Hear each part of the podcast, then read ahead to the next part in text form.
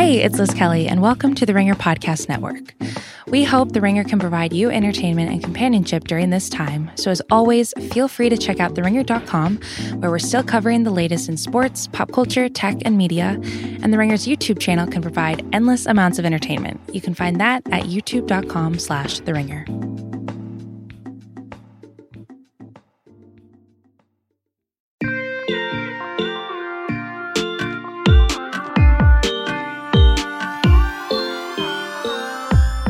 Welcome to the Pod Has Spoken, the Ringers Survivor Recap Podcast. I'm Riley McAtee. I'm your host. Every Thursday, I'll be here on the Ringer Dish feed to recap the latest episode of Survivor.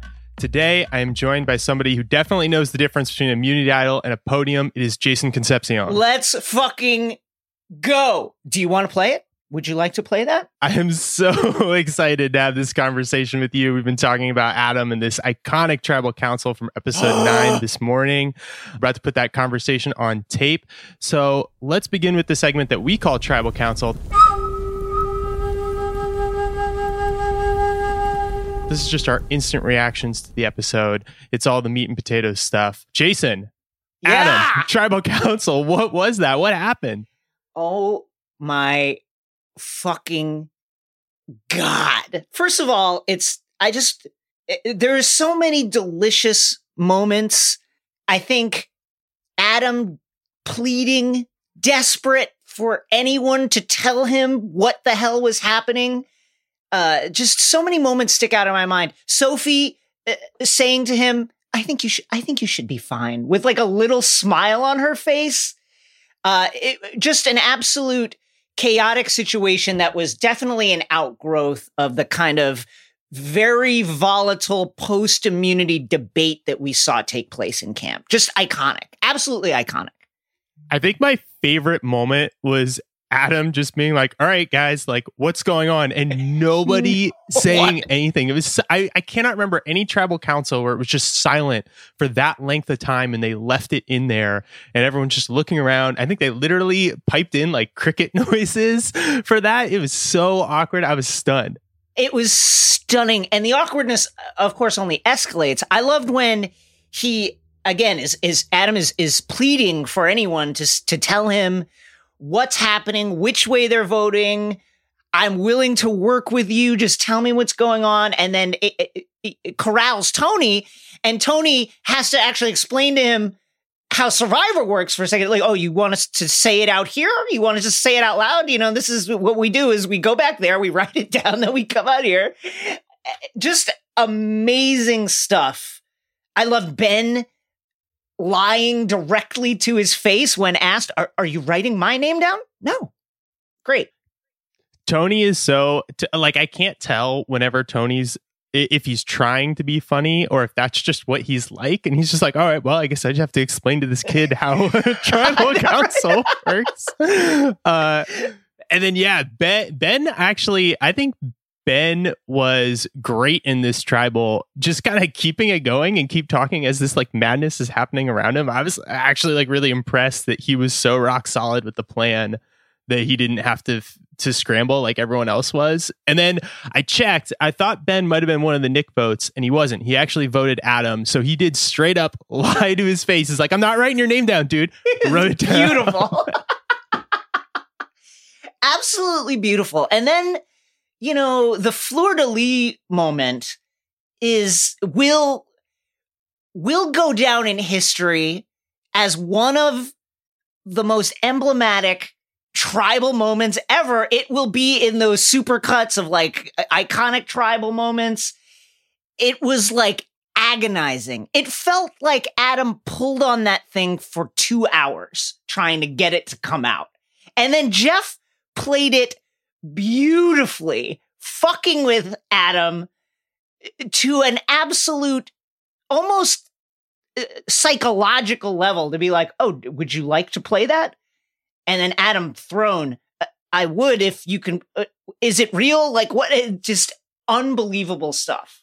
I guess you can just play anything now. I'm gonna play the entire tribal council Right, set yeah. as an idol, Jeff. Um, yeah, I mean, the moment you pull on it and it doesn't come out, you know, That's like, it. Okay, You're done. It's not an idol. right, you're done. You're, Yeah. you're finished. You're out on that.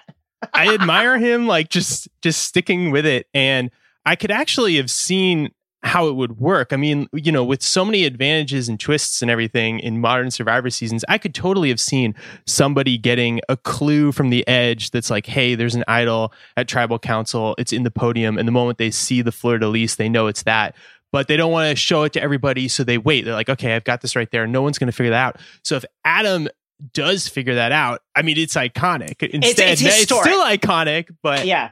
As Jeff yeah, said, it would historic. be historic and I and I can see, you know, honestly, I could see where Adam's coming from in the sense that this is a game that consistently consistently rewards people who pay very close attention, not only during their season and their gameplay, but to the show's history. Like as we saw on the beach earlier in the episode, um, uh, at the edge where Parvati um, was able to figure out like oh it, it's going to be by the stairs because that's what happened last time um but it just inc- incredible and then like it, how much that affected Adam's gameplay, like that he thought he had this idol in his pocket, is debatable to me. This really he he didn't play the game any more aggressively to my eye than he has in the past.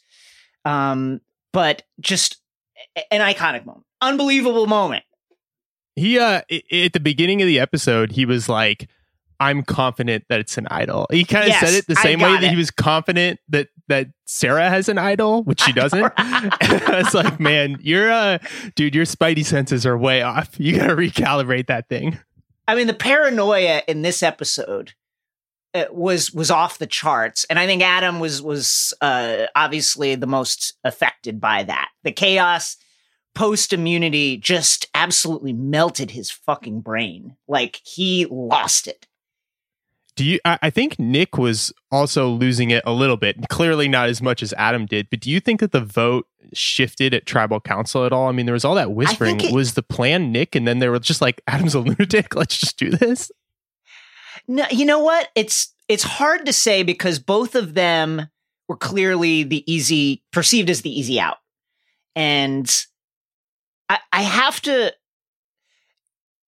you have to think that he got maybe one or two just because he absolutely was crazy and people were like I don't know if I want to hang out with this guy for another couple of days. I do think, you know, obviously, like part of Adam's success is uh, he's perceived as the type of player who you want to take late in the game because you just want to be standing next to him at the end because that's that's a person who you feel like I'll get the votes over this person. That's a person I feel like I can beat him in challenges. I feel like uh, I feel like socially I I'll, I'll, win against this person. But I think it, he just took it to a level where it was like, all right, get this get this guy out of here. It's it's just too much, and he's dangerous. He's dangerous. Yeah, well, he's dangerous because he's unpredictable. Yeah, to- definitely. And I think that partly that's why he survived as long as he did, which is you know when they were when they were on their original Sele tribe and it was Adam's name was getting thrown out and it was like, well, you know, yeah, he uh, can drop a bomb at any time, but let's actually get out Ethan, who's somebody who we really don't want to go deep with in this game. And like all the bigger threats are kind of going, and Adam's always been like kind of a lower threat player what do we think about Adams gameplay in general? Because, you know, on his season, he kind of did the same thing, which is he blew up his entire game right at the merge. And he was basically such a non threat that he kind of hung around and he made some big moves as well. I mean, he had like some immunity idols and uh, he, I think, engineered the rock draw on that season. It did some other things. But there's definitely a pattern of him playing from the bottom almost intentionally or maybe I, unintentionally. I, I want to say, first of all, that I have strong feelings about Adam, and I recognize one that they are irrational, that they are the result of the incredibly uh, effective editing that Survivor is known for. You know, like we saw Wendell get a villain edit uh, last week, and that stuff works. I love, I love Wen. Um, and I was like, get this guy out of here last week. That, that, that stuff is very effective. So I re- I recognize that I'm irrational about Adam, a objectively good person who's been through tragedy in his life, as we saw in Gen X versus Millennials, who uh, is uh, works with uh, homeless outreach, seems like a great dude. I just nails on a chalkboard when I watch him, man. It's like I, his gameplay this season has been to betray everyone at the drop of a hat, try to work with Rob, but also throw out Parvati, but also like uh, work every side of the fence. And then when that is done to him, act like it is the most personal affront that has ever taken place. Uh, prime example is his argument with Ben in this episode, where he's it, uh, it, like corrals Ben, tries to tell him that his name is getting thrown out, but then when Ben asks him a question, refuses to answer, and then characterizes that in tribal as if Ben won't work with him, won't talk with him, walked away from him in a huff. Not at all what happened. And then when he gets called on stuff, because he invariably does, because he's very transparent, he like eh, eh, just uh, tries to become Mr. Nice Guy, like, oh, I'm just playing the game, like, like as if everyone else isn't playing the game, and it just drives me nuts. It drives me crazy. And they and they've he's you know there's like always some truth and some kind of obfuscation in any edit on Survivor, of course. And they've played it up with him this season, where it's like, oh, yeah. he can't get his torch in, in the hole yeah, in yeah, tribal or he's like poking around or whatever. Now we kind of know maybe he was looking for an idol or whatever, but then there's been other stuff, you know, uh, when he threw out Parvati's name, I mean, they hammered him. They had like every player being like, God, this snake, this rat, we can't trust him at all. And they give him, you know, the, oh, I'm so confident that Sarah has an idol when she doesn't. And that segment took like minutes and minutes of him minutes just being minutes minutes. Yeah. so confidently wrong, where it's like, you know they're playing us up but he's also perfect for it just the way he is in confessionals where he can be so confident about stuff even when it's not based it's all on about him and it's always about him he kind of he'll he'll like kind of shout it too. Like he's a very shouting in confessionals. Uh it can almost be a little bit like whiny. I think my favorite confessional from him was when he was talking about ben ostensibly his ally in the game. I know. and he, he, he like mimicked ben's voice but it was the way a child does. He was like ben's like uh, uh, uh, it's like well that's not how ben sounds like and you just sound kind of dumb doing that. But you know go ahead. Go off dude and then and then he was like, and Ben's treating me like a child. It's like, well, you tried to fuck with Ben's head. And then when he wanted more information, you're like, uh, well, that's not important, Ben. Who did if I threw out your name? Yeah, it's important. You're, uh, you're as you said, ostensibly you guys are allies, and you won't you won't go on the record about whether you threw his name out. And wouldn't like, say it what? couldn't even just come up with a name. Couldn't even just be like, uh, yeah, dude, it, uh, it was Denise or whatever. You know, yeah, like just, just, say somebody else. Just. Uh, you know, like if the if the uh, if the sides were flipped here, and Adam had heard that he his name had been thrown out in that context where he was growing too close to somebody, and he went and talked to Ben about it. If Ben had been he like, "Hey, I'm not going to tell you," down. Adam would have been on a tirade. He, he would have melted down, melted down. One of my I, it just Go ahead. Sorry. I, I love the Ben Adam alliance. I'm going to really miss because I love any two players that are aligned and they clearly just despise each other. And Ben and Adam both hated each other so much, but they had to work together. It was great. And Ben, Ben, really bad at hiding it. If he, if you could even say that he hid it, because he was just constantly like, he when the, I think it was last episode when when Adam was like, well you know, the, the tone you're taking with me. And then, so then Ben was like, I'm sorry, Adam. Do you have an idol? Like, is that better? Is that better tone? Like, I was just yes. like, oh my fucking god! they, they're like almost like a like a bickering couple that just yes. should have gotten divorced like 20 years prior, and they'd only known each other for like two weeks. Is incredible. I'm just like, I, I'm, I'm happy to see Adam go honestly, he probably would have been gone two to three episodes ago, if not for the fact that his tribe just kept winning immunity and carrying him through. Like he was, he's been an easy out for a while.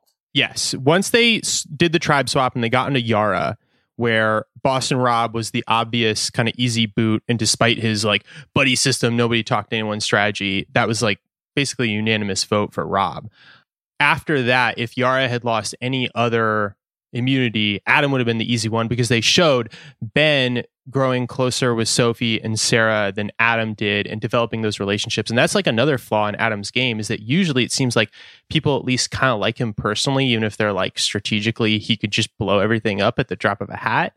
Uh, he didn't. He just never built relationships in this game. I mean, it's hard because there, as as you note, like he can drop a bomb at any time. Like he, there's no stability with him. It, it, from you know, from tribal to tribal, you're just never sure if he is with you or not.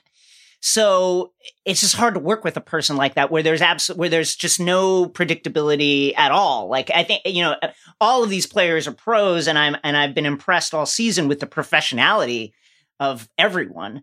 Um they all recognize that at some point they're going to be betrayed, but there's also that understanding of I have to if there's an alliance, I have to, it has to have a shelf life and that shelf life has to be, has to be recognized or else no one will work with me. Um, and Adam doesn't seem to recognize that. And there can be chaos too. Yes. Like at, at this vote, at this tribal, uh, I think almost everybody's name got thrown out at some point. And we had Jeremy just like iconically like laughing when somebody mentioned Tyson to him. Like, what? He's like, wait, what? what? like, What's we're not going to do now? that and then eventually it wrapped around and, and they like they like wrap back around to Nick, I think, after Nick had been before, and Jeremy just getting more and more flustered and confused. But you know, you can have that stuff happening, but you have to have somebody who's like in your corner or has your back or who, who can feed you reliable information and you can feed them. And I just think Adam never had that at this game. Maybe in the very first couple of episodes, but once he threw out Parvati's name with Boston Rob, that tribe never trusted him again. That was Ben it. worked with him only really reluctantly. He never really solidified any bond with Sarah or Sophie, and it was that was it. He was just playing a dead end game. Yeah, I mean, he had moves. Had he been able to establish those relationships and shown that he he's a person that you could work with earlier in the game, there were moves for him in this episode. Like him and Nick could have could have done something. Like there were there were things that could have been done that just were not available to him because of the zigzaggy, volatile way he has played this game. Yeah, there was that one moment in Tribal where Adam went over to Nick and he was like, "Whose name did you get? Mine?" And Nick's like, "Yeah," and he's like, "Well, I got yours." And it was like, "Oh, there maybe there's something there, but granted, you're also only two people, maybe three if you get Michelle, and you haven't even been working together yet. It was just way too late, too late, too late." All right, let's talk about some stuff other than Adam, though I'm sure we will also weave in more Adam discussion throughout this podcast. Uh, I wanted to talk about Michelle and this 50 50 token that she got. That I thought was it was so so, funny. funny when she was like, It's 50 50. Let me test it. Oh, it's heads. Oh, it's tails. Oh, well, it works. I know it's like, well, let me see, let me flip it and let's see uh how, what what comes up. 50-50, true to its name. It's like, yeah, it's a coin. You flip it, it's got two sides. Like, what did you think it was going to be safe? Safe four times in a row? Fine, I'll guess I'll take this thing. like, what? That'd be great. I wonder if she can figure out a way. Maybe you can like carve a little notch in the side and like stick some sand in there and like weight it down or something. I, mean, I don't know. Honestly, a great move. Like, is that that would be that's on the edge, but like the kind of thing that's like uh, g- enough of a gray area where like would that fly in Survivor? You, like, that would not fly. I'm pretty sure the producers would be like, absolutely not. This is not how this works. I thought that was like giving up four fire tokens for That's what's essentially half of an idol is Yeah. really tough. And she did it because uh, I guess the fortune cookies told her to. I know that was not like there are reasons, there are a solid pros and cons for taking that risk and accepting that risk, but f- four tokens is, I mean, you're she's basically a billionaire in this game. Like, I I understand that there's some uncertainty about what the fire tokens might mean as we go on, but it just it. It, it felt like a risk, and certainly to make that decision because it was like, what did it say? Like, empty your pockets and open your heart. I forget exactly what the verbiage in the in the in the fortune cookie was, but like to do it because of that is tough. Although you have to, eh, we, we must acknowledge that by this point in the game, everybody has gone slightly insane. Like the decision making is not the sharpest at this point in the game. I always think whenever whenever people do anything really bizarre on Survivor, and you're like, oh, that's such a dumb thing to do. You also have to kind of add in the factor of like, okay, they're starving, they're, They're sleep starving, deprived, like, they got yeah. like bug bites all Yeah, over and like yeah. cuts and scrapes and stuff, and like they've been in this hostile environment where they're worried, you know, about who they can trust or not for like three weeks. They're dying out there. Hey, it's Bill Simmons. I just wanted to make sure you were listening to podcasts on Spotify. Here's how you do it. First, search for your favorite podcast on Spotify's app. They have a library of over 750,000 pods at this point. So, let's say you're searching for the Rewatchables or the Dave Chang Show or the Ringer NBA Show. Once you find them, click on the follow button. That's how you subscribe. Then, click on those letters near the top of the app that say podcasts. All the pods you're following will pop up, separated by episodes, downloads, and shows. Wait, it gets better. In Spotify, you can adjust the speed of the pods to seven different speeds. 0.5 times is the slowest. I actually sound drunk at 0.5. You can do 0.8 times, 1.2 times, which is my favorite. Everyone sounds like they just had a good cup of coffee. And then there's 1.5 times, two times, and if you're completely insane, three times. Anyway, Spotify's app connects directly to many of the best automobiles in the world. It even has a CarPlay feature that's pretty cool. Best of all, it's free. Download Spotify on any device, and you're good to go. Should you be embarrassed that you're not listening to podcasts on Spotify? Well, I don't want to app shame you, but the answer, unfortunately, is yes. Make the move. Listen to podcasts on Spotify. Back to yours. I'm really curious if Michelle had any kind of negotiating leverage. Like, is she able to, via the mechanics of the game, basically send, hey, you know what? If you if you're sending me a 50-50 token, how about you get 50-50 of my fire tokens? So I'll give you two, but not four. And, Like, is there any ability for them to do that? Because I feel like if that's the case, I'm not taking like all four of my fire tokens off the bat when I'm the only one with four. Agreed. It's it's it's just too pricey for me. I think even at three, it's too pricey. Two maybe, but like four is it, four is too much. You want to be holding some fire tokens as you go down the stretch of this game. Uh, it's a good question. It didn't seem like they gave her a lot of flexibility on that, but like, uh, yeah, four is too much. Four is too too much. And if even if her options are only yes or no, if she says no, is that it? Like, did Parvati and and Danni and the people on the edge kind of blow their shot, or can they then go to a different player and offer three? You know, it's not always clear how this is going to work. I like that they at least got the offer this time instead of it Yeah, just being like, well, you you can sell it for one token. It's like, all right, let them make the offer. This is way more interesting to me. I want to know how much they've gamed out. You know, like this is. It just reminds me of like an RPG or like some kind of video game mechanic where there are different forms of currency and mini games and different things that are happening. And um, I I do wonder like how much the Survivor producers have gamed out the fire token economy and what the the ancillary effects on the game are, um, because it it's very interesting to watch this unfold um, and watch the kind of trading like marketplace open up without the kind of uh, assurances of what this currency can buy. You know, like it, it, the value of it is kind of amorphous. So, like the marketplace is amorphous. It's just like fascinating to watch it occur in real time, like without a without a set value.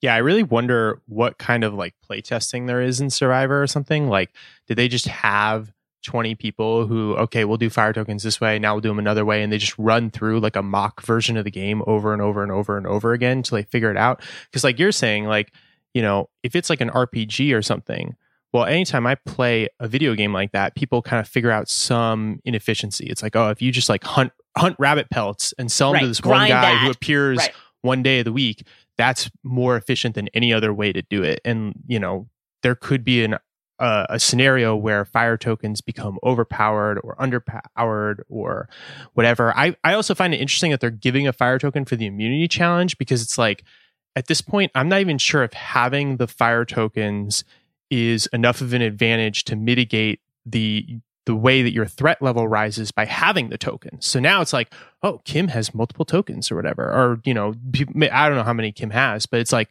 is that even worth like obviously you want immunity but are the fire tokens uh, good or like bad to have?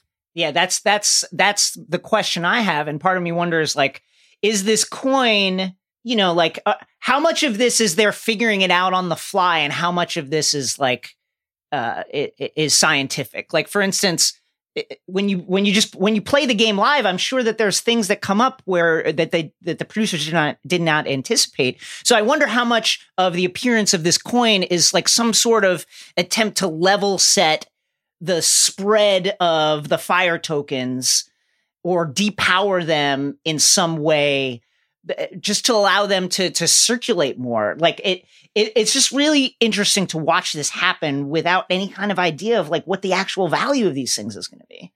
Yeah because we saw in the last episode you could get a close-up shot of the menu for what that they what they can actually buy at tribal. And really it's it's all like oh a tarp or coffee or donuts or whatever.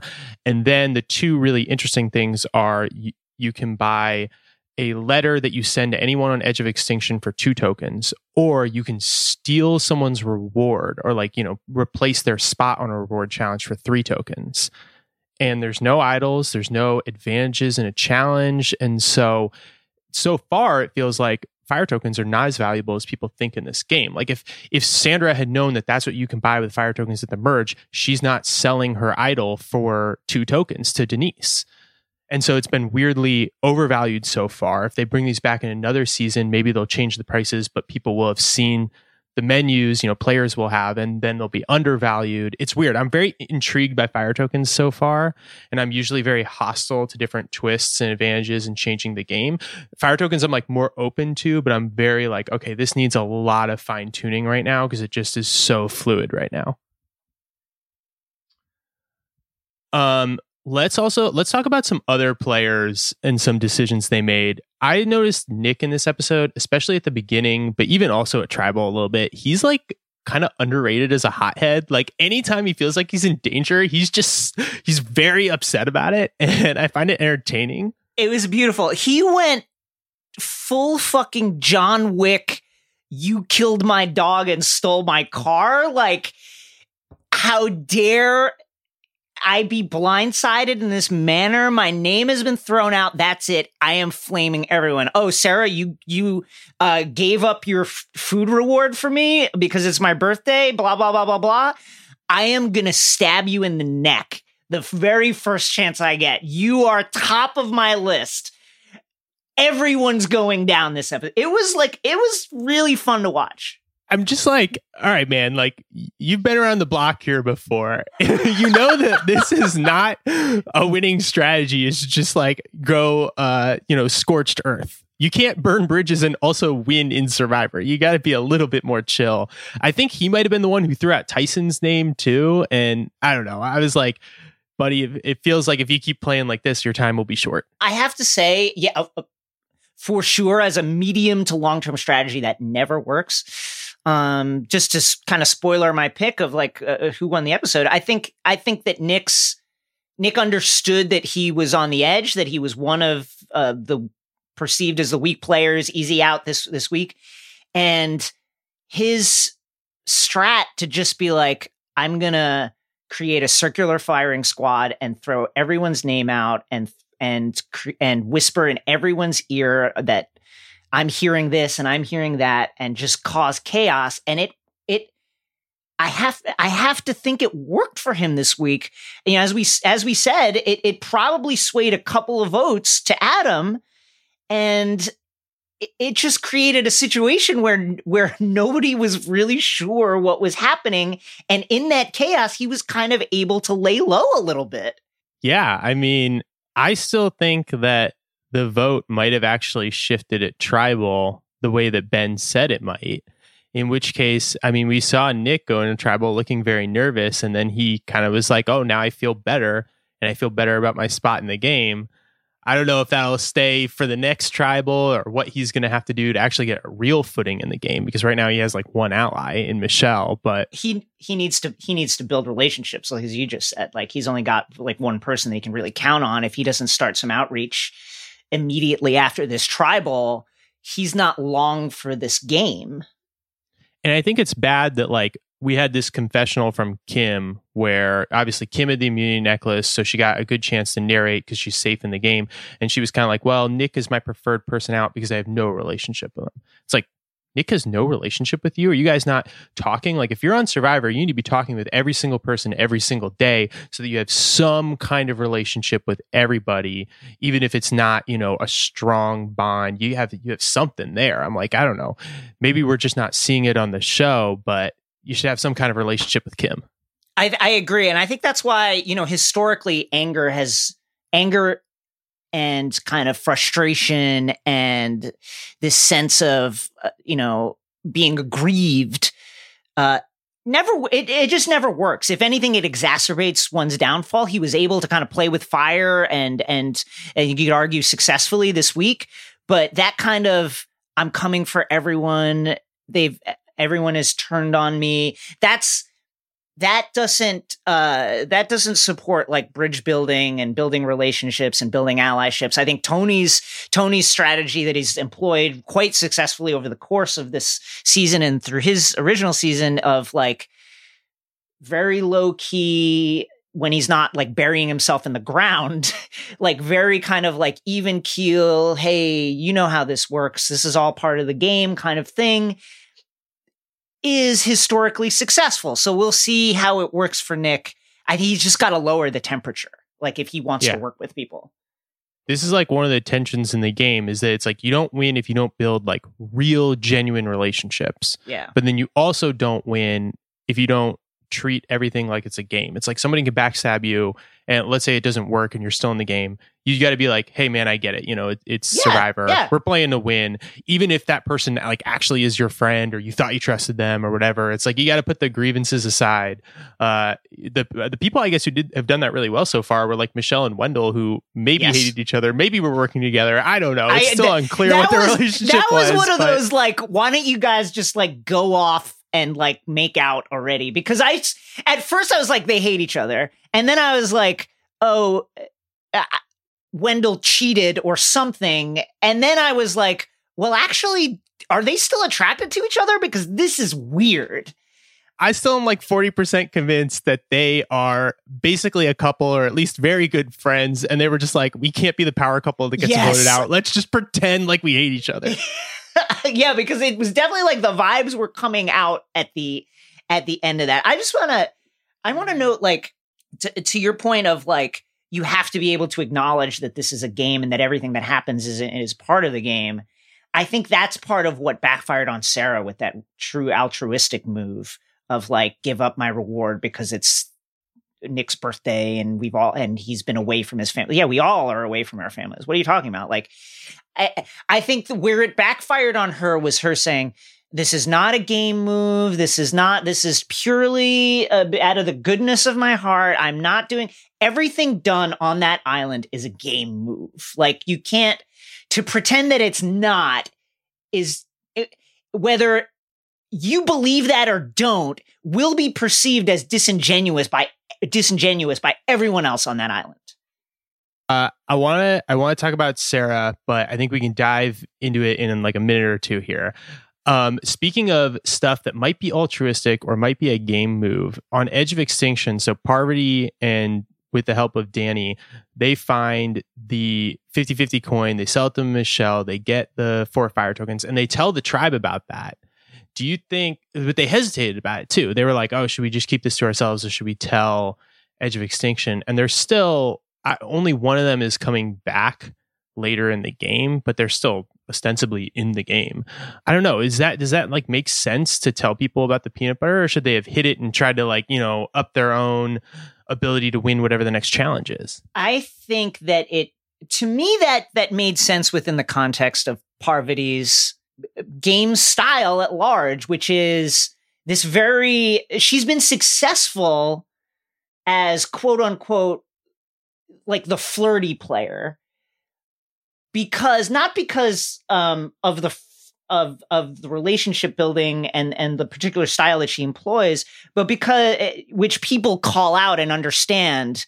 You know every player on that island is like i understand that parvati is going to smile at me and charm me and that's part of her thing but what makes her good at that is it, people feel genuinely good when she employs that strategy on them. It's not, it's, it's, it's this very welcoming, like, you're part of it. Yes, this, this is the game, but I'm talking to you. And this is like, she really makes people feel as if, uh, they are the only person on that island in that moment. And I feel like that, that kind of, the strategy of sharing that is kind of part of that thing that she does, which is, make people feel like they are part of her game. They are let into her game. Um, so I thought that made sense. It, it, it's obviously a risk, but I thought it made sense. I have I, I I very much agree with you. I have a theory on Parvati, which is that basically every season, every newbie season, there will be one of the female contestants will be like, the player I want to play like is Parvati. They always ask all the contestants this. If you read like their bios before the game, you can see who they think they want to play like. And they'll be like, oh yeah, I'm going to be the next Parvati. And what they, th- what that player always thinks that means is being flirty and manipulative and diabolical. But I actually don't think Parvati is that villainous of a player. I think that she's charming and friendly and pretty genuine and just makes people enjoy being around her and playing the game with her. And that's what has like helped, led to so much success for her. And it, and it comes across as flirtiness when she's with guys in the game. Maybe not anymore at this point when she's married and everything, but you know, in previous seasons, sure it did, but that wasn't really, she wasn't trying to be like the, the, this like harlot that somehow schemes her way to the end. That's not. I, really I could not game. agree more. I could not agree more. She makes she makes uh, the island somewhat more tolerable. People want to Yeah. play with her. She includes people in her game, and that has been successful for her. And listen, maybe she's charmed me too, but like I, I, I, I think that this, you know, the sharing of of the reward, I think, was part of part of her larger uh, strategy, which has been very successful for her over the years. That's the other thing too. Is I think the island is a lot more miserable than we see in in modern in the modern edit. And if you're playing with somebody like Parvati, who's just like bubbly and optimistic all the time, it's just nicer to be out there with somebody like that than someone who's a bummer complaining about the rain or the food or whatever. Just that uh, like that moment with Ethan from a few episodes ago where Ethan's like it's really tough out here edge of extinction I'm not eating I'm under a lot of stress I'm worried about my health as a cancer survivor like wh- eh, what is this doing to me is this and she took on that emotional burden masterfully and that's the, just the kind of thing she does on the island like is an is an ear for people now whether or not she uses that information later i- i- is a different question. But in that moment, she is a person that people feel like I can talk to. At, least I can talk to Parvati about this. Yes, totally. I remember laughing at that conversation because Parvati's advice was sort of like alternative medicine esque, Yes, like just have just have good like- vibes and, and you, your cancer won't come back, dude. But but uh, like you know we like laugh about the the like lack of science or whatever. But she was definitely a good person for Ethan to talk to, and I think she probably everybody on the edge, yeah. everyone on the edge probably enjoys having Parvati there. All right, let's uh let's move on to our next segment. This is our archetype breakdown. So, this is the segment where we kind of talk about a strategic way you can play the game. On this episode, I wanted to talk about the altruist, which we'll call it. Basically, can can you play Survivor like a human anymore? Maybe one day you could. Maybe that's how Ethan probably won his season. But uh, you know, it's every once in a while you have somebody comes in and they'll be like, I just want to play a straight game. I want to be loyal. I want to be honest. I'm not going to do this cutthroat stuff and I just, I'm not convinced that it'll work anymore. But you know, the player I wanted to talk about is Sarah and her move in this episode to give up that reward, and whether that can actually work or if that is actually a move that only backfires in modern seasons. Yeah, I don't. I, I- think it could work on a different season. Like if it wasn't everybody's a champion out here, that's not going to work amongst with this group of players for sure. With a different group of players, with some new players and stuff, it might work. It would. It, it- is a more difficult path for sure, and it entails winning a lot of challenges. Um, but I think it's. I think it's still viable if very difficult. I also think again that it's not it is if it's it's if anything as as disingenuous, if not more disingenuous than the lying styles of play because it it affects this oh i'm not playing the game this is out of the goodness of my heart kind of uh front which is just kind of objectively not true So I think that Tony really had his finger on the pulse of this, and he has a really good audio yes. clip that I cut that we can kind of we can play here just because it's so good. We got to share it. Wow, Sarah got caught up in the moment. And that one moment on Survivor is what costs you the game sometimes when you can't get out of that emotional, realistic, humane moment to be that barbaric survivor that you need to be. You won, you were happy, and you became human. you know what I mean? And that's what, you know. And then everybody's probably saying that was a strategic move on No, Sarah's part. Sarah's playing a great fine. game. That's fine. Sarah's got to go. Because I gave up a reward. That's how it happens. Uh, he was he was very wise in that moment he's wise he's been very wise over the last few episodes He's so good at diagnosing the game. I'm always so impressed with Tony. And then I think it was after that confessional that they went and they showed a bunch of other players basically being like, dude, Sarah's playing the game. Uh, we got to watch out for her. And Nick was like, this doesn't buy anything. I'll stab her in the neck, like you're saying. yeah. Jeremy immediately like, wait a second, I'm trying to work with Nick, and now she's trying. Like, it just it just made her the focus of a lot of eyes, which is never good in Survivor. Game changers, Sarah played an extremely impressive game. Like, of the winners that are out there, she's one of the ones where it's like, wow, she really dominated her season. She can really play. She really understands Survivor. And I feel like her giving up her reward here, uh, she had kind of flown under the radar a bit this season, which is where I think you want to be if you're Sarah. And her giving up the reward was just a big reminder to everybody oh, yeah, Sarah's here. She knows very well what she's doing. She can play. She's a huge threat. I hated this move for her. I absolutely hated the move. There was like it was all risk and very, very, very little upside. If the upside is, I build a bond with Nick, and now I have a strong relationship here, power base from which to build up on. You've just done that in the most public possible way. Like that can be accomplished uh, with a with a conversation off in the palm trees somewhere. You don't have to give up your food in front of everyone. It makes no sense. The other thing is, so she gave up the food. It was Nick's birthday. Not, but I'm not like- even that day. It was like two Yeah. days ago. It was it was Nick's It was- birthday. yesterday was his birthday. And I'm like, man, after age 21, at the latest age Come on. 21, I don't give a shit about your birthday. I don't like I don't care if it's your birthday on Survivor. I wouldn't even tell anybody if it was my birthday on Survivor. It not relevant. Who cares? It- it- who cares? And like, there's listen. I've seen this fly sometimes where it was like where people are gonna like get to hang out with their family members, and then someone gives it up. You, you've seen that work. Yes. Uh, but cer- but not with this kind of that's a different thing that really builds a strong bond when you're like you know what so and so has not seen their wife and i know that they're going through a hard time i'm i'm going to give it up so that they so that this person can that works this doesn't That's the one time it's different for me too. If it's like, oh, you know, I have like my brother out here, right but you have like your wife and you guys have a three month baby at home or something, you know, Yes. th- then it's like, yeah, give that up.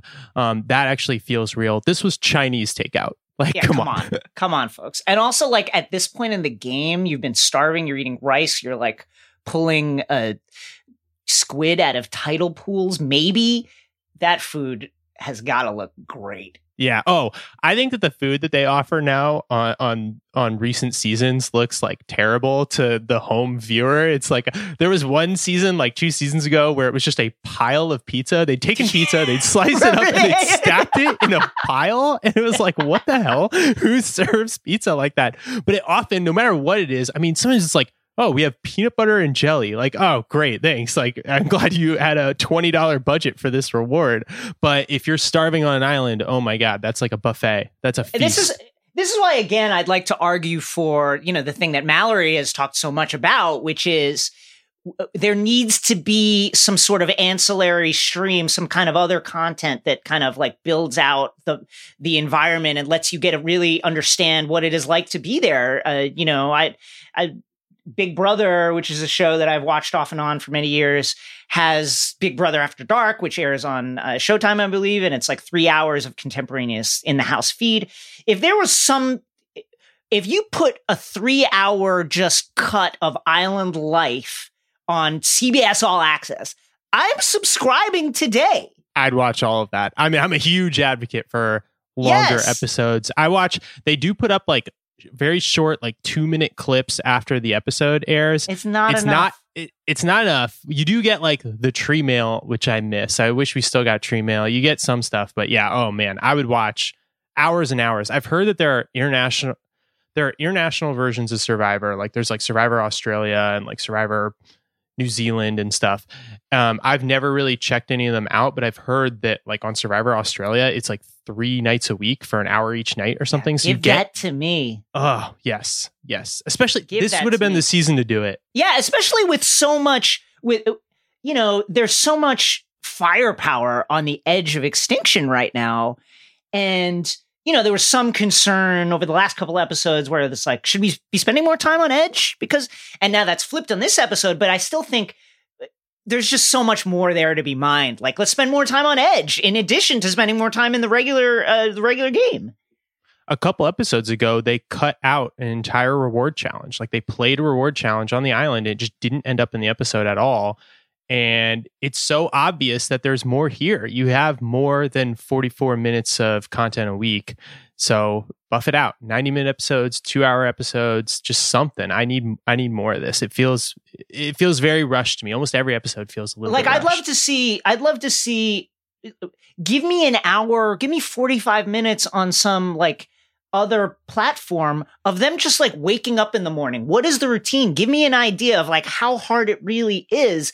And i think all of that would really just buttress um the hits when you get those massive plot turns or those kind of like head scratching uh head scratching decisions within the actual episode. I think that would just uh, really amplify the show in a real way Yeah, you can separate it. You can say, hey, if you have this casual audience that really only wants one night a week, fine. You're going to put all the essentials in there, the show exactly how it is right now. And then for the super fans, just throw another two hours on CBS All Access every it. week. I would Give watch the me. hell out give of it that. to me All right, let's uh let's do our superlatives and then we can wrap up here. We will begin with best move of the episode. Jason, what was your best move? I'm going to go with Nick. I, uh, he was playing from the bottom, a real weak position. Went John Wick, as I mentioned, and really turned in a Vladimir Putin like performance. There was already a lot of tension in the island. There's a lot of, already a lot of paranoia. You know, Michelle was like, Why am I getting blindsided when I clearly this was a decision I would have supported? Why is no one talking to me? Adam is out here running around like with a chicken, like a chicken with his head cut off. Lot of, lot of frayed lines of communication. And I think Nick understanding and sensing that he was on the outs amplified that chaos to really good effect. Um, and just caused Adam to have a complete meltdown at tribal. if we're giving if we're if we think Nick gets the credit for that, that's one way to save yourself. Even though I'm worried that it could he could be playing more of a short-term game. Sometimes in Survivor, it's like everything just gets shuffled every tribal. It could all change. He could find himself next tribal with like three allies or something, you know, people who want to flip or whatever. So he's there. He's a vote. I will say my best move is Ben. I, more, I don't know if it, he really played had like the best single move, but I think he might have intentionally been distracting Adam during tribal council when there was all this whispering and everything was going. He just did a really good job of sitting there like a rock and kind of taking Adam out of the discussion, which may have helped solidify the target on Adam. Adam probably needed to be going around doing more whispering and stuff during that if he had any hope. He may have had no hope no matter what, but just bitching it back and forth with Ben was not going to do it. That was not going to do it. That was the worst thing he could have done. And I'm just impressed with Ben in general because he's been alongside Adam the entire time, and yet he's built all of these relationships. Uh, He's playing close a with great people. game. He's kind of under the radar. He's embedded himself with people who have power. I don't know if Ben really has power himself, but he's at least tangential to power. Adam has been on the outs the entire game. I mean, it's like you look at those two, one of them has played at least decently well, the other, ouch. Could not agree more. Okay, worst move. I think we uh we kind of already hit this one. We both have the same answer here. I think we both hated Sarah's move. Yeah, it doesn't. It just was. high risk, low reward didn't make any sense. What are you doing? with, with so many different players basically being like, "Ooh, Sarah, she's playing," and they kind of cast that move in a negative light. I really feel like what we got in this episode are the seeds of what will eventually lead to her going home. I yes, I agree because everybody understands that she is a strong player, and the fact that she's out here trying to act like she's not playing, I think, will only hurt her in the end. Right. Or or she could have I don't know, just continued like that. Just don't draw attention to yourself at this point. We're That's still the at thing. the like That's the the Jeremy uh, Ben kind of Tony move of like I want those meat shields in front of me and I'm going to hang back. That's been the way to operate this season. Yes, and it's especially when you're still at the final 11, there's so much time left to make moves. There's so much time left to like manage the jury a little bit. I mean, Yeah. I would have respected it more if she'd honestly been in the confessional like, you know, I think Nick's going to go home tonight and uh, I just wanted to hopefully get his jury vote for down the Yeah. line. I would have actually respected that. I, I'd have not agreed with the move, but I would have been like, okay, at least you're thinking about this. Her being like, well, everybody can be nicer to each other. It's like, well, Yeah, that's you're going to wait, go what home. are you talking about? Like, where are you? Like, it's like, come on. Like, yeah, that was the thing that just killed me. It's like, hopefully we can all uh, take from this that we can all just be nicer. It's like, where are, you're on Survivor Island. What are you, what are you talking Yeah, it's about? like it's like I don't disagree, but uh, you know, save this for like a talk Yeah. show or something. You're on Survivor. It's time to be cutthroat. yeah, come on. And she knew she played her winning season. She was like, I'm gonna, you know, I'm a cop, but I'm gonna play this season like a criminal. And she just Right. flipped around and she was backstabbing people. And it's like, yeah, that's how you win in Survivor. That's exactly how you win. Okay, let's wrap up with front runners to win. Ah, Jason, is there anyone who stands out in your mind as anyone who's in a really great position? You know what? There's several people. I think Ben, as we noted, is in a great position. I think Jeremy is in a great position as a good, as a uh, a good challenge person who's built some uh, good inroads with different players, but also is kind of behind the scenes. Tony as well. I'm gonna uh, kind of pull one out of thin air slightly and say I think we didn't talk about Denise at all this episode, and I think that that is a place to be. I think that's where you want to be. No spotlight at all. She showed briefly this season um, with the really masterful uh, tribal immunity move that she can play and she understands her moment and she understands what the moment is. And I think she understood, you know, obviously a lot of this is the edit, but it seemed to me that she understood this was the time to lay back. And I think I, I'm not going to necessarily pick her to win, but I think she played everything perfectly, which was get out of the spotlight, stay back, let everybody fire at each other, and just kind of go along with the current this season. I'm going to say Denise. she kind of got her explanation for this vote in the previous episode when Adam's name came up and she was like, "Well, you know, I'd be the ripple effect. I'm aligned with Adam." But she was like, "It's cool. It's chill. You, we can get rid of him. No big deal." Which I think is correct. If you've got to cut somebody loose, cutting Adam loose doesn't feel so Yeah. bad. Who do you got? I've been kind of like just picking players to highlight in this Yeah. portion. It's so hard to pick a front runner to win, but I actually think this time I'm going to say who, who right now who I think is going to win this game. I'm like so nervous to say it out loud because I want this to happen, but I don't want to like jinx it, even though it's already been filmed. But I think Tony's going to win. Uh, he's played a great game. He's played a great game. He has his finger on the pulse. He had that one episode where he freaked out, but otherwise, he's been so laid back in all the ways that he needs to. And he also is, he's like symbolized kind of one of the main core themes of the season, which is this lions and hyenas thing. And he's gotten the chance to It's Talk if I about hear that one more time, and then the hyenas come in. It's like, please get another metaphor, my guy Tony. I love you, but we just needed one more. that's fair. That's fair, but he's right about it. He's right. All the lions were getting right. targeted early, and now they're getting out the hyenas. And it's like, I kind of love the game he's playing. He's got the right alliance. I love him too. I love him too. He really, as you said, really understands the rhythm of this game. And he's one of the most self reflective players left in here. You know, like uh, the duality of Tony on the one hand as this kind of wizened player doling out advice, telling uh, people, hey, this is just all part of the game. You can't get upset about this, blah, blah, blah. And also that guy who's capable of like running off, digging a ditch, and burying himself in the shrubbery up to his neck. Like that is incredible to me. And I, I'm just a big fan of Tony's. I agree. He really un- he really knows where this game is headed. It seems. Rewatched Cagayan at the beginning of this season, which is Tony's winning season.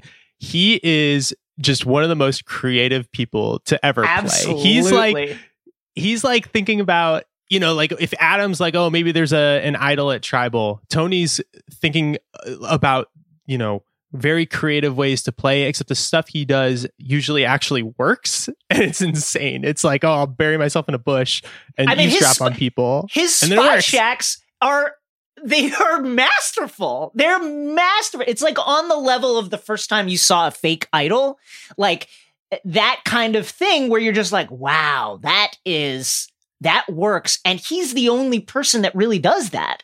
I can't believe that people haven't tried to copy that stuff and just eavesdrop on people. It's so obvious. Like, yeah, what if you could just eavesdrop on somebody? Yeah. You'd have a huge advantage. Yeah, what if I what if I just like make a make a trap door by where the water is and literally just lay under it and just listen to people all day? Great. He seems like he's learned so much from Game Changers, where he played way too hard and he went out way, Yeah. way early.